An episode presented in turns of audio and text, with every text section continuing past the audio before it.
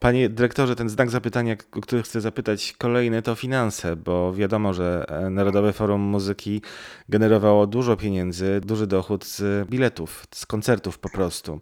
Oczywiście, kiedy się one nie odbywają, to też nie, są, nie ma wydatków, ale e, jak to wygląda teraz? Jaka sytuacja finansowa jest NFM-u? No to źle wygląda oczywiście, no bo to wszystko było pomyślane e, tak, że, że będą tu ludzie. W naszym przypadku no nie można mówić o dochodach, bo właściwie no, wszystko to, co zarabiamy, to i, i tak wydajemy, więc raczej bym powiedział o przychodach, to znaczy wszystko to, co pozyskujemy, no to jest, to jest bardzo duży procent, to u nas to sięga do około 35-6% y, ogólnego budżetu instytucji, to, to już jest kilkanaście milionów. Było w tamtym roku, to był może jeden, tak, więc y, więc straty były rzędu, no straty, czyli to, co mogliśmy zwykle zarobić, y, a czego nie zarobiliśmy, no ponad 10 milionów. Jeśli na to nałożymy jeszcze fakt, że, że, że kończyliśmy no, bardzo duży program unijny zakupów instrumentów, w tym organów, e, no i trzeba się rozliczyć jeszcze no jakby z wkładu własnego, tam kilka milionów. I jeszcze, jeszcze były jakieś inne historie, no bo byliśmy w, na dużym turnie w Stanach Zjednoczonych, no trzeba, trzeba było zainwestować, więc znaleźliśmy się od, od marca no, w dramatycznej sytuacji i praktycznie Gdyby nie pomoc, no w żadnym wypadku byśmy nie, nie mogli przebrnąć przez, nie zamknąć roku budżetowego.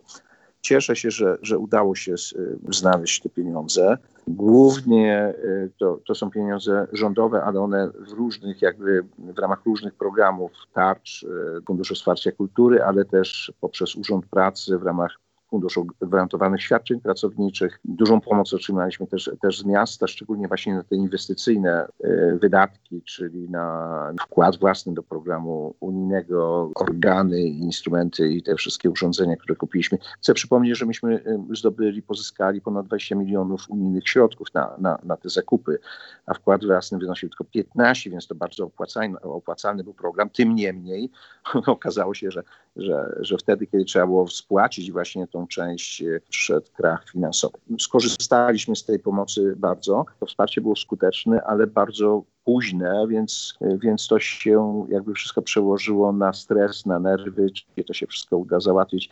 Chcę powiedzieć, że ostatnie środki, które jakby bilansowały budżet Narodowego Fondu Muzyki, wpłynęły w Sylwestra o godzinie 15.30 na nasze konto. Dopiero wtedy y, no, mieliśmy, księgowa miała już przygotowane przelewy, które zobowiązania mieliśmy, mieliśmy popłacić. No i można powiedzieć, w Sylwestra od 16 jakby zasypaliśmy ten, tą, tą dziurę wysokości no, ponad 10 milionów.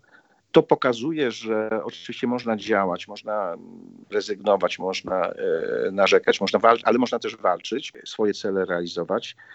Tak troszkę myślę tylko, że z biegiem czasu e, jakby coraz gorzej to znoszę. O, tak bym powiedział. Zakończymy naszą rozmowę czymś przyjemnym, ale jeszcze jedno krótkie pytanie. Nie ma pan obaw co do tego, że dotacja będzie nie w pełnej wysokości w 2021 roku z tych różnych podmiotów, od tych organizatorów, którzy finansują czy współfinansują NFM? Nie, na razie nie mam takich y, sygnałów ale oczywiście boję się o, o, o, ten rok, bo może się okazać, że w tym roku aż takiej pomocy nie będzie.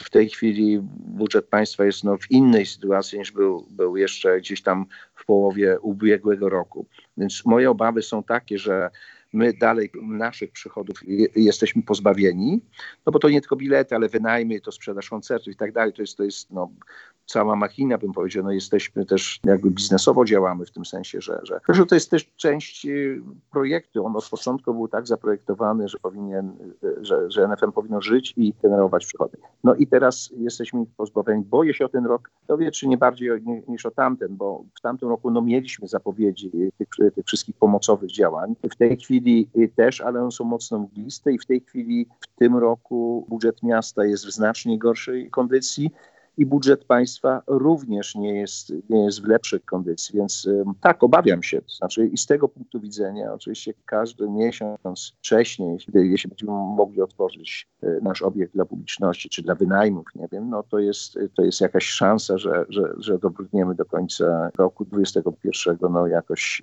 w miarę bez strat. Nie ma koncertów, no ale są nagrania i są płyty. Ja po cichu liczyłem, umawiając się z panem właśnie na dzisiaj, że będzie się pan e, cieszył wręcz euforycznie. E, spędzimy ten czas z nagrodą International Classical Music Award. No nie udało się tym razem, była nominacja, to, to i tak jest wielka rzecz. Może za rok, jak się spotkamy, to będzie nagroda Grammy za tę płytę Deutsche Grammophon. Giancarlo Guerrero ma y, rękę do nagród Grammy.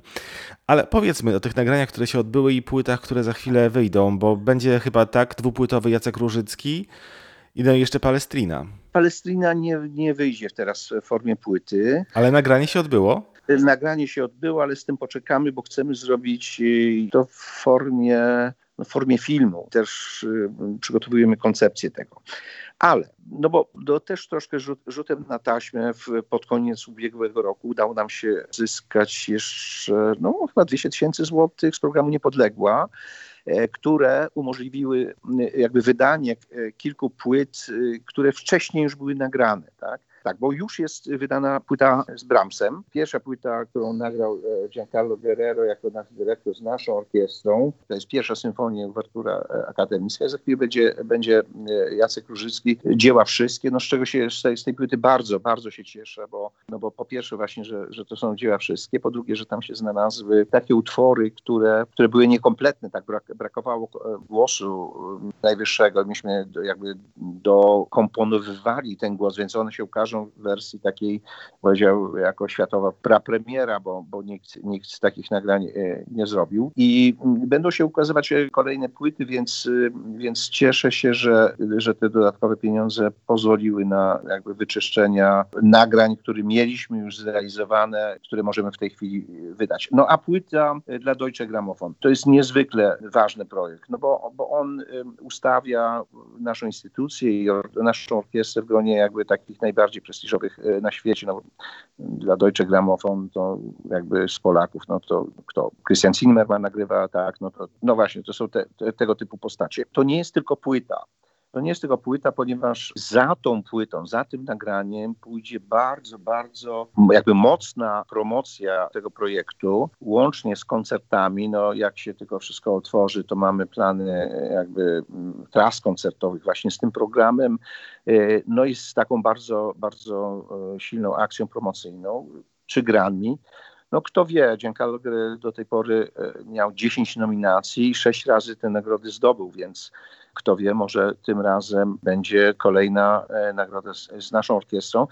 A słuchałem nagrań, już można powiedzieć, że, że, że to są wybitne nagrania. Więc bardzo, bardzo się cieszę, że właśnie w takich, takich trudnych czasach możemy się skupić na czymś, co chcemy właśnie doprowadzić do perfekcji, co może dać nam i Wrocławiowi i, i naszym melomanom no, wielką satysfakcję. To jest odpowiedź na te, na, na te trudne czasy, tak?